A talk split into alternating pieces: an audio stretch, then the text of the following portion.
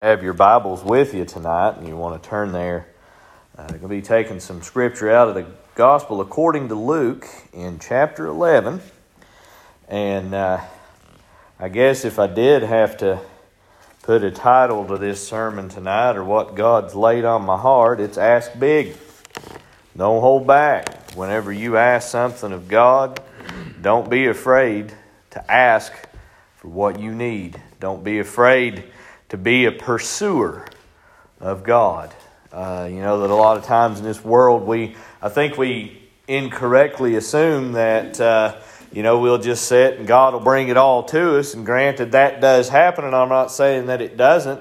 Uh, but it's good for us to be seeking after Him, to be yearning toward Him. You know, when we come out to the house of the Lord, we ought to come out expecting a blessing of some kind. You know, I think about uh, Jacob when he was wrestling with the angel of the Lord there at Peniel, and uh, he said, I'm not turning loose until I get a blessing. Uh, when his hip was out of socket, now I can tell you, I've had some bones come out of joint and it's painful. And said that he held on even then. And you know, it was after that point that he was no longer called Jacob, but his name became truly Israel from that day on, that he was a son of the Most High God. And when we come out to God's house, when we get down and pray, when we read his word, whatever it is that we do, we should be asking God, I want uh, what you have for me. I want uh, the blessing that you've got laid out for me, Lord. Uh, I know that I need more of you now uh, than I did 10 seconds ago uh, uh, because the world looks around and they think that they live of their own accord. but I tell you tonight, church, that our God, all He would have to do is just stop blessing us with life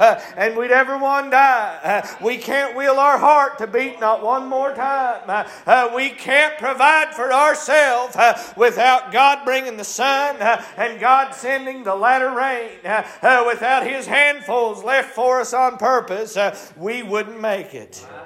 And you'll notice here in Luke 11, and this is just after that Jesus teaches his disciples how to pray. Uh, in verse 5 is where we'll start reading, uh, that he begins to tell them, now when you pray, uh, you'll just notice he taught them how to pray, uh, and now he's telling them, and when you ask, uh, don't hold back, uh, but rather you ask big of your heavenly Father. And I can tell you tonight, church, that a lot of times we get down and pray. If we're not careful, we pray for symptoms rather than the problem causing the symptoms. Uh, uh, that we pray for things uh, uh to just improve uh, rather than uh, to be completely healed. rather than we look around and we say, oh, but that's been a problem from birth. And yet I've seen Jesus deal with people who had infirmities from the day they were born. 38 years a man uh, was sick, uh, and Jesus said he was sick not because he or his parents sinned, uh, but that it might be for the glory of the Most High God, that through your suffering, God might get glory out of your life. But it's okay to ask for healing. It's okay to seek uh, uh, a communion with the Lord. Uh, and we'll start reading at verse 5 here in Luke chapter 11. It says, And he said unto, you, unto them, Which of you shall have a friend, and shall go unto him at midnight, and say unto him, Friend, lend me three loaves? For a friend of mine in his journey is come to me, and I have nothing to set before him. And he from within shall answer and say, Trouble me not. Now the door is shut, and my children are with me in bed. I cannot rise and give you thee. I say unto you, though he will not rise and give him because he is his friend, yet because of his importunity, he will rise and give him as many as he needeth. Uh, uh, now, to unpack that a little bit, uh, you may say it sound to me like he's got kind of a lazy friend. Uh, he knocked on the door and he said, hey, the kids are already in bed. I'm already in bed. I don't want to come and unlock the door. Uh, and I misunderstood this for a long time. Uh, the doors of that day and the locks on them, they were complicated. Uh, they wasn't just twisting a knob or doing anything like that. That a lot of them would barricade their door with furniture and things like that so that somebody couldn't come in on them in the middle of the night. And so it wasn't a small task to do so. And Jesus is saying, now look at this. if you keep asking, seeking, and knocking in this situation, your friend will finally get up and give you, if for no other reason, than to just get you to leave him alone. And now, some may say, and I had friends like that when I was younger, you know, that they would weary me down to get me to give them what that they wanted. Uh, and you may say, does that mean, Brother Jeremiah, that you can weary the Lord? Uh, no, but what it does mean is He's better than that. Uh, and if continually asking and continually seeking works in that situation, imagine a friend we have in Jesus and coming to Him and asking and continuing to ask and being patient patient with Him and waiting upon the Lord. Because a lot of times we pray once uh, and we think, well, that didn't make it any higher than the rafters, uh, uh, so I guess that means no. Uh, uh, but a lot of times when we pray, we're not tuned into the Holy Spirit. Uh, when He's saying, I've got help on the way. just a minute, honey. I'm going to feed you. just give me a little bit of time, but I assure you. And, and, I've heard my wife do this with my kids when they were little and they were hungry and they were impatient. She'd look at them and say, You ain't going to start death in the next five seconds. Uh, just wait. Uh, and sometimes when we pray, God's saying, Look, uh, I've got your help on the way, but you need to be patient and wait upon the Lord. And so Jesus now, he's taught them how to pray. In the beginning part of this, they asked him, Lord, teach us how to pray. He gives them the Lord's Prayer, and then he begins to tell them, and boys, when you ask, don't hold back, but ask big, because God has plenty, and God has plenty for each and every one of you. That if God answers my prayer, it doesn't come at any of your expense. It isn't as though if God answers my prayer for healing, that Brother Scott doesn't get his healing, or that uh, if I seek Him and seek a blessing of the Lord, that Brother Dennis has to do without until God gets more blessing in. What it does mean is He can bless Brother Scott and me and Brother Dennis and all this church house, and all we have but to do is to ask. That I've, I've had lots of instances with my own children when that I would be wanting them to ask me and trying to teach them to ask. And they would suffer and do without. And after a little bit, I'd come to them and say, You know, if you'd have just asked for my help, you wouldn't have had to suffer so long about that. And once again, it was like the Lord just knocked right on the top of my head and said, How about that? Yeah, that's quite a thing, ain't it, Jeremiah? And I had to realize that a lot of times uh, in life we look around and the devil puts his dukes up uh, and we throw our dukes up rather than hitting our knees. Uh, that we get in a knife fight with him when we're supposed to tell him, Get behind me. You're not even a blip on the radar. You march your armies in, and my Lord raises a standard against you, and you can't win. Uh, you can't prevail against me uh, because I'm founded upon the rock. Uh, and the Lord said He'll build His church upon the rock, and the gates of hell can't prevail against it. And yet we ask too little. We look around and we see the problems of this world and we say it's too big. And yet, are they bigger than our God? And, before we get too harsh on ourselves, don't think this is unique to us. Uh, because if I can take your mind back into the Old Testament uh, and you think about how that uh, the children of Israel, they just walked through the Red Sea on dry ground just a few weeks before. They stand at the border of Canaan. they send 12 men in, and 12 men spy out the land. they come back back and say it truly is a land flowing with milk and honey, but they've got big walled cities. They're the children of Anak. They're giants. There be in this land. Chariots of iron, swords of iron. We're like grasshoppers before them, and our children will be their prey. And it says, for 40 days, that 10 men that went into that land and saw that wearied the people. And it came to a head at a point when they looked around and said, Let's kill Moses and Aaron and go back to Egypt. And yet there were two men that were standing there and seeing the same thing that those other ten oh, did. They seen the giants. They looked and said, Yeah, they're right. There's giants, but our God's bigger. Said, Yeah, they have walled cities, but God will knock them down. They have chariots of iron, but our God has chariots of fire. They have uh, strong soldiers. Our God has an army of angels, and He is well able uh, to give us this land. Let us go in and possess it. And you'll notice those two men, they got to go in when the other ten died in the wilderness, and it was because that they knew, look, I know who I'm talking to, and it's the sovereign God of heaven and earth.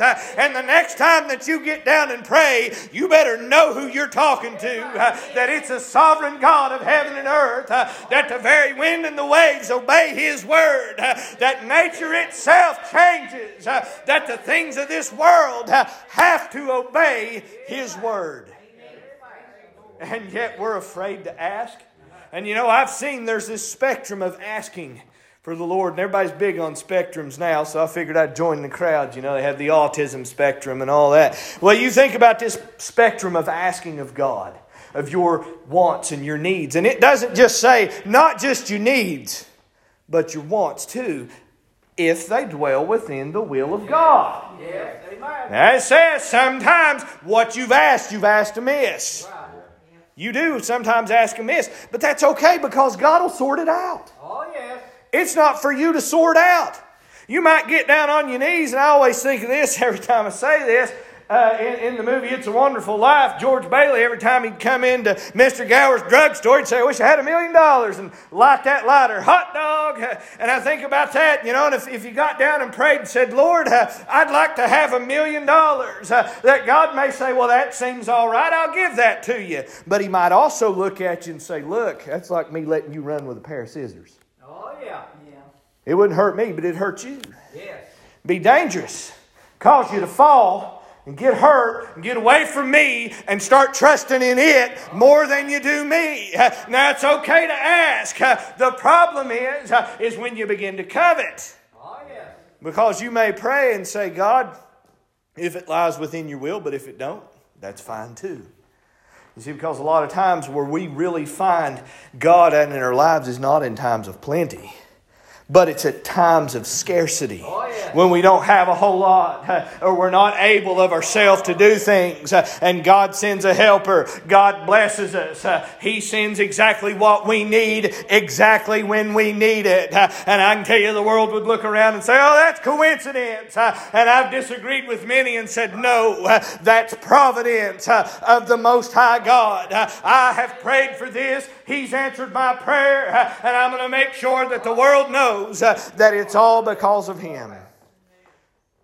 Because if we don't ask, then a lot of times what happens is when we're asking, you'll notice if you've ever been around somebody, in order for them to ask you something, they've got to communicate, don't they? Oh, yes. And the only way to really communicate well with God is on your knees in prayer. Yeah. That's not to say that you always have to be on your knees when you pray. But I think of it kind of like this, and I had somebody ask me this a while back. Uh, said, Why do we close our eyes when we pray? And it's not as though not closing your eyes is a sin. My brothers and I would always tell on each other for not having their eyes shut whenever Dad asked the blessing over the food. I'll give you a minute to think about that one. and you see, the thing is, is what I come to the realization years ago, actually before I was a Christian, because I, I, I seen somebody praying and I was like, why do they have their eyes shut? And it's because they want to block out the world. Oh, yeah. We shut our eyes, so we say, God, I ain't paying attention to anybody but you. And then we we ring him up, and we don't even have to remember his number, you know, although in the day of cell phones, you don't have to remember phone numbers. But we, we ring him up and we ask, and he may look at us and say, That's not what's best for you. Or he may say, ah. You know, I've got something better than that coming. Just be patient. Yeah. I got something better than what you even can imagine because uh, if you think about all the way back in the book of Second Kings, uh, when Elisha was just beginning his ministry, he comes to a widow. Uh, she runs up to him and tells him, I'm a widow. Uh, my sons are getting ready to be sold into slavery, uh, and I have no way of paying uh, the debt that my husband owed when he died. And he was a man of God, and he trusted God. and Elisha said, What do you have in the house? She said, I've got a pot of oil. That's about it. And he said, Okay, here's what you do. He said, You go and borrow vessels from your neighbors. Now, she might have looked around and said, Buddy, borrowing's what got me in this mess. But he said, When you go and have your sons help you do it, he said, Borrow not a few. You know what that means? Get as much as you can. And he said, and then when you get back in the house with all those vessels, he said, you shut the door on the world outside and on the debtors and on the devil and all of his lies and trying to get you to not believe in faith. And he said, you start filling those vessels from your pot of oil. And said she began to pour and one filled up. And she looked, and maybe she was thinking, I don't know, I ain't enough in this pot to fill those vessels up. But said she poured out, filled one up, and still there was some in there. I don't believe it was sloshing out the top, but every time she looked, it was as though the level didn't go down. and said she kept pouring and pouring and pouring till she looked at her son and said, Bring me another vessel. And he said, That's it. That's all that we've got and looked around and everything there was filled up. I believe if it was done in today's standards, they'd have been cool whip bowls that's sitting there with oil in them and old milk jugs and pop bottles and whatever you, Walmart bags maybe, if they'd hold it uh, and filled those things up. And then she comes back to Elisha and tells her, and he says, Now go and sell uh, all of that oil uh, and pay your husband's debt and then live off of the rest. He said, Not only has God give you your sons back, but He's give you substance for the future. And she just asked for a little bit, but God will give us so much more. We need to know that our Father owns the cattle on a thousand hills. He has this world in the palm of His hand. You think you've got a problem? Turn it over to God. Because a lot of times what we do is we look around and we say, well, that's in that whole spectrum of asking, we say, oh, it's too little. Really? You know, my kids have come to me with problems that I know ain't a big deal. Tears running down their face. There's one time Gracie was watching a little movie. And it was a, a, corny little Hallmark movie about some puppies. I think they were Santa Claus's dogs or something like that. And in it, it looked like one of them got killed. Man, she's a kid that gets invested in whatever she's watching. And I was just sitting there the whole time knowing this ain't that kind of movie. Okay, they ain't, they ain't kill that little dog. It's going to be fine. And I wasn't even paying attention to her until I heard. I looked over at her. What in the world? Tears were pouring down her face. My heart broke for her. I teared up too. I teared up thinking about it. I got her over there next to me and I said, honey, it's going to be all right. I told her, I said, I know that dog's okay. It's going to be all right, honey. You see, when we come to God and we think our problem's too small, I could have looked at her and said, Quit crying. That ain't no big deal. It's just a stupid movie. And you see, I'm imperfect as a father but God isn't. You think your problem's too small? You think He doesn't concern Himself with what you've got going on? Uh, uh, whether it be a hangnail or a brain tumor, uh, God uh, is still in control uh, and He can help you. Uh, now, it may be that He'll look at you and say, The best way is through, and I'll be right here with you the whole time.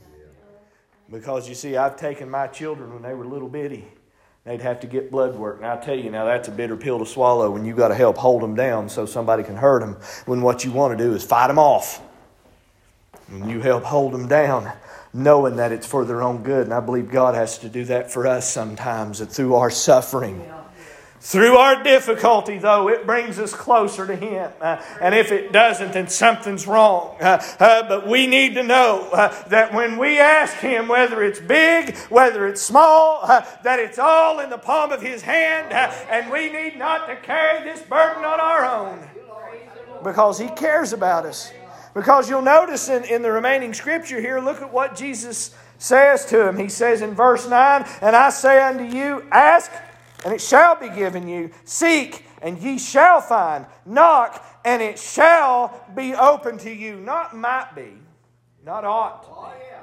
Shall be Brothers and sisters, if you find with writing in your Bible, write the word promise next to that. Oh, yeah. write down that God made a promise through His Son Jesus Christ uh, that if you ask, uh, you seek, uh, and you knock, uh, that you're going to get those things. Uh, now, it may not be uh, just exactly what you imagined, but I guarantee you it'll be better than what you ever could have imagined.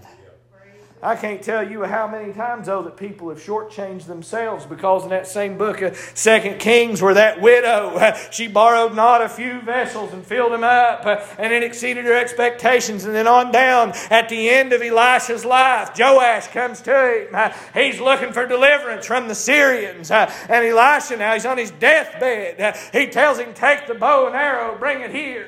He puts his hands over the kings, and he says, Now open that window and fire fire toward the east. Uh, and he does, and he says, Behold the arrow of the Lord's deliverance. Uh, and he said, Take the other arrows and strike the ground. And Joash does. And he hits it three times. And said Elisha was wroth with him, angry and upset with him. He said, You should have asked for more. Oh, yeah. He said, You should have struck the ground five or six times, and you would have consumed the Syrians uh, until that they would have never been a blip on your radar anymore. Uh, he said, But because you struck three times, uh, you've only asked to be able to run them before you three times. And a lot of times, what we do, uh, you see, when somebody tells you to do something, uh, and this is our tendency when we don't understand or we're not fully bought in, uh, we'll halfway do it. Oh, yeah. You know, my dad told me something years ago it's when I forgot something that he laid out for me to do. He looked at me and he said, You know, I've never seen you forget to do something that you really want to do. Mm. And he was right. Oh, yeah. Another instance, he said, If something's important to you, he said, You'll see to it. You'll take care of it. Oh, yeah. And you see, your prayer life, you think about how often you pray versus how often you come in here and listen at me. It may be once a week, maybe even twice a week. But you think, and I can tell you, I record my sermons, I can tell you on average anywhere from about 35 to 45 minutes. And if all your communication with God is limited to that, you are shortchanging oh, yeah. yourself. If your time isn't spent in this word on the homework, uh, you've been shortchanged. Uh, if your time isn't spent with a good and established prayer life with the Lord, uh, you have sold yourself short uh, in your relationship to the Most High God. Uh, and let me tell you this, though uh, if I've told you that and it steps on your toes, you can start all new tomorrow. You can decide to do better and to be better. Because good preaching, really good preaching, what it ought to do uh, is make you decide that you're going to do something and you're going to do better and you're going to be better. It shouldn't just make you feel good about yourself, it should make you want to be better. And I've gone back and listened to some of my recorded sermons and stepped on my own toes. So don't feel bad if I ever step on yours. Oh, yeah. And you see, that when Jesus said this and he told him, you know, you, you ask, you seek, and you knock, that you'll notice in verse 10 it says, For everyone that asketh receiveth, and he that seeketh findeth, and to him that knocketh it shall be opened. Shall be, not ought to be, not could be. That when Jesus said it, you could take it as a guarantee. And time fails me to take you through all the instances of this, but the thing that probably quickest comes to mind is the woman at the well. Oh, yeah. When Jesus encounters her, and my mind, you know, I have a pretty vivid imagination, and my mind creates a scenario where that it's in the middle of the day, nobody else is around. That woman comes up to the well and sees Jesus sitting there, recognizes him as a Jew, and she's there to avoid everybody. And maybe she's seen him in the distance and said, Well, shoot, there's somebody, well, he probably won't bother me.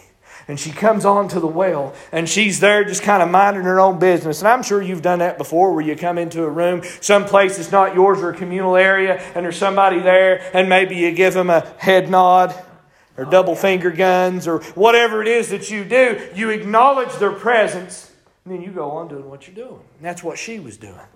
She was getting her water. And then Jesus says, Give me a drink of water. Maybe she wasn't even sure he said anything. She looked around and said, well, Wait a minute. You're asking me for a drink? And through the discourse between the two of them, She asked him for something. When he tells her, Look, if you knew who it was that's talking to you, you would ask me for a drink of water because the water that I can give you uh, will be like a river of water flowing from the inside of you, and you'll never thirst again. And she says, Give me this water. And you know what happens? I'll summarize it for you. She got it, but she didn't sit on it and keep it secret. Says she went back to town and she told him, Come see a man. Come out and see what I found at Jacob's well. A guy who can quench your thirst to where that it's never to be unquenched again. And you think that you might ask for too much. Ask big. Yes.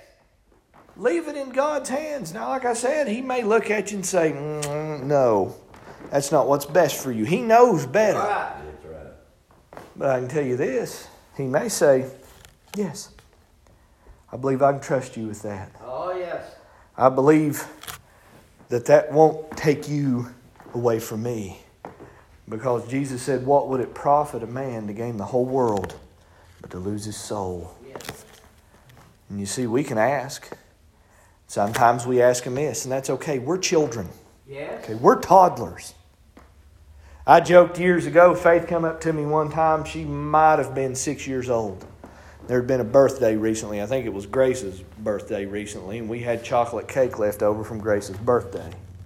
And I was taking care of the kids that morning, and she come to me and she asked, Daddy, can I have a piece of that chocolate cake for breakfast? And if you know my daughter Faith, you'll know her and chocolate, uh, that love affair has been going on for years.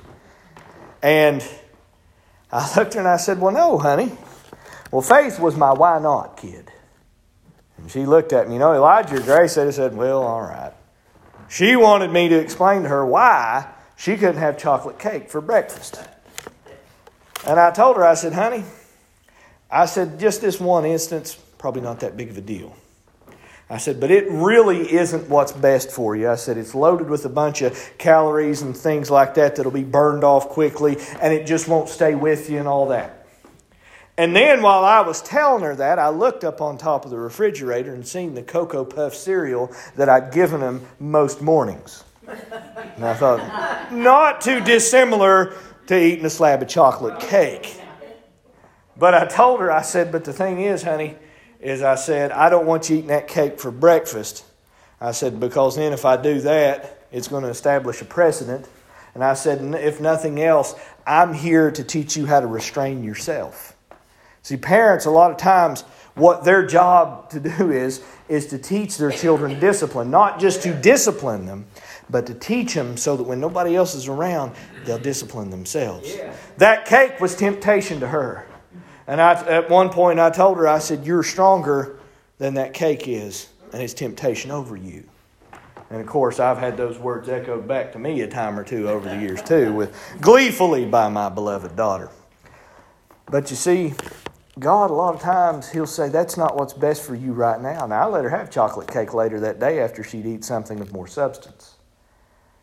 And God, a lot of times, He'll say, That's not what's best for you right now. Right and I'm going to bless you with something even better. And you may look at the time and say, But I want this right now. And God's saying, But that's not what's ultimately going to be the best for you. And we've got to trust Him. When we ask and He says no, trust Him. When we ask and He says wait a while, trust Him. When He looks at you and says, I'm going to bless you, stand on it. You see, He told the same thing to Abraham. Met him, told him, he said, I'm going to make you a great nation. And Abraham looked around and said, Lord, I'm old. Yeah. My wife's old. And we don't have any children of our own. How is this going to be? And God told him, Trust me. I'm going to make it happen. Oh, yes. Now, did he mess up? Yes, he did. Oh, yeah. He messed up along yeah. the way. At no point is Abraham depicted as perfect, but he trusted in the Lord. And the, how that I know that he did is because a few years after that, God said, Take Isaac uh, up on the mountain uh, and sacrifice him to me. And Abraham didn't say, You want me to what? He took him, oh, yes. and he was going to kill him. And some may say, Well, that's awful. Well, Abraham took him up on that hill And there are many theologians, and I'm inclined to believe it too, that that same hill was Calvary. It would later be known as Calvary or Golgotha, the place of the skull. Took Isaac up there, and Isaac was anywhere from 16 to about 30 years old by my estimation. He wasn't a little boy. He chose to follow Abraham up on that hill to do the will of his father, just like Jesus. When he went up the hill, he wanted to do the will of his father. Uh, and Abraham, what he knew when he left there and made that three day journey, that boy was dead. Uh, but he also knew that if he burned him to ash, that God could raise him back up. Now, that would be a big ask, wouldn't it? That would be a big thing to ask of God, but I tell you that God can do it. I, I had somebody a while back after a funeral ask me and say, uh, Brother Jeremiah, uh, do you think uh, that when a person gets cremated, uh, uh, that then that precludes the possibility of them being resurrected at the last? And I stood there for a second waiting to see if they were going to crack a smile. I thought, Are you joking with me? And they didn't. This was a legitimate question that they wanted to know the answer. And I told them, I said, You think God can't do that? And she said, What? And I said, You think God can't gather up every atom that made you, you, Oh, yeah. Yeah. and put it back together? Right. I can tell you now, if I, if I have a thousand piece puzzle, a clear blue sky, it's going to take me a while to put it together, if ever. But God knows every atom that belongs to every amen. single one of you. Of course, Jesus could have said that when he was talking to them, but they didn't know what an atom was. But he said, The very hairs of your head are numbered, and God knows the number. You may not see them fall, but God does. That's how intimately that God knows you. And you think somebody that knows you that intimately doesn't want good things for you? Ask big. Don't be afraid to ask God for what you will. Jesus just taught him how to pray, and then and you look at how many verses it took him to tell him that. Uh, I believe the grand total is three, three verses, verse two, three, and four. But then look how long he goes on after that, Oh, yeah. telling them, "Don't be afraid to ask, and ask big." Right. That should tell you how important that he deemed that. Yes. Because one of the things that's said during that prayer, verse 3 give us day by day our daily bread. You know, I'm a firm believer in praying first thing in the morning. I want to get my bread first thing in the day. I don't know what the day holds, uh, but I know I want to have subsistence to face it, uh, uh, to face the temptation that'll come my way, to face the battles uh, uh, that Satan might try to afflict me with, uh, to face whatever this world has to throw in my way. I want that daily bread first thing in the morning. And I can tell you it's a good idea to get up and get good and woke up and then have your prayer time. Don't get so comfortable that you fall asleep, but don't be so uncomfortable that you can't pray. Right. And I say this, and some people say you got to kneel down. Lay down if it hurts to kneel. Sit in a chair. Keep your eyes open if you need to, but keep your mind's eye, keep your spirit focused uh, on the one that hears the prayer uh, and answers the prayer. Uh, remember when you talk to God that you're talking to the one who created this world out of nothing. You go all the way back to Genesis chapter 1. And you know what it says? It says, In the beginning, God. Yes. You know what that means? Before there was ever anything, God was already there. Yeah. Then it says the world was void, without form, just this great nothingness. Yeah. And then it says the Spirit of the Lord moved upon the face of the deep. And he said, Let there be light. And there was no hesitation. There was light. And you see, in those verses, you have Father, Son, and Holy Spirit. Oh, yes. Represented right there in the beginning, God, God the Father. Says the Spirit of the Lord moved upon the face of the deep, uh, the Holy Spirit. uh, and He said, Let there be light. That was the Word. The Word made flesh was Jesus Christ. Father, Son, and Holy Spirit were all represented right there at the very beginning. And when things began to be made, it was God that made them. Yes. And you think your problem's too hard? You think that you can ask for more than what God can give? Solomon, he understood that. God explained it to him. He, God told Solomon, He said, Ask whatever you will. You imagine If a billionaire walked up to you and said, Here, here's a blank check, it's yours. You can, you can count on it. You know he's got the money. You imagine what a waste it would be to go out and write it for $2? I mean, you could. Well within your right, wouldn't you? Yeah. You could write it out for whatever you wanted to. He might have looked at it and said, You could have asked for a lot more than that. Because in handing you that blank check, he basically gave you the keys to the kingdom. For every dime that could be bought or got from that account. And you see, God did that with Solomon when he said, Ask whatever you will. Right. What blessing would you like, Solomon? And Solomon could ask for long life, could ask for peace and prosperity and money, the desires of the fleshly heart. But it says he looked around and he said, and and I've always found this interesting.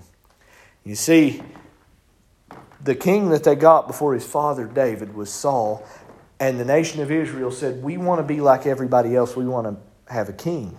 Before that, they had judges. And judges went before them to God and led them, but God was their king. And then Solomon says, Lord, I don't know how to go out to battle. I'm not like my father David. I don't know how to fight these fights. I'm not a mighty man of valor. I've killed no giants. I've not done the things that he's done. I don't know how to go out or come in. And he said, But I want a wise and discerning heart Oh, yes. that I might be able to judge your great people. Yes. He was made a king and asked God to be a judge, a wise and discerning man. And God said, You've asked for the right thing. And God said, And because you asked for that, I'm going to throw in long life and riches, the likes of which the world has never seen. During Solomon's reign was peace and prosperity throughout all of Israel because God saw fit to bless him because he asked for the right thing. I can tell you this we may not be as wise and discerning as Solomon, but I've asked for wisdom. As a parent, I asked God for wisdom Oh, because I knew I was going to need it. And I believe He's blessed me with it because there are times I look around and say, I don't even know how I come up with that, but I'm glad the Lord used me for it. You know, because I'll be perfectly honest with you. Uh, I've been labeled as a smart person by a few people, but I've done some profoundly stupid things. I've said and done foolish things in my life, much to my shame. But I can tell you this God is able to give wisdom to even the most foolish amongst us. Oh. He's able to give strength even to the weakest among us. He's able to renew the things that the world has taken. He's able to provide for us when we can't even see a way. And you know that a lot of times when we get down and we pray, we need to be asking like we're talking to a loving Father. Not like we're asking for a loan at the bank, but like we're talking to our loving Father to whom He's ready, willing, and able to give to the kingdom. And I tell you this tonight, church ask big. You think about the very first thing you ever asked in earnest of the Lord. As a Christian, I asked for salvation, and I got it. He blessed me with it. And what good would any of that other stuff do me if I lost my soul in the process? So ask and let God sort out whether or not it'll be good enough for you. I trust this message has blessed you. If you need the altar tonight, if you need to come pray, won't you come? If you have any need tonight, don't hesitate. Don't hold back on the Lord.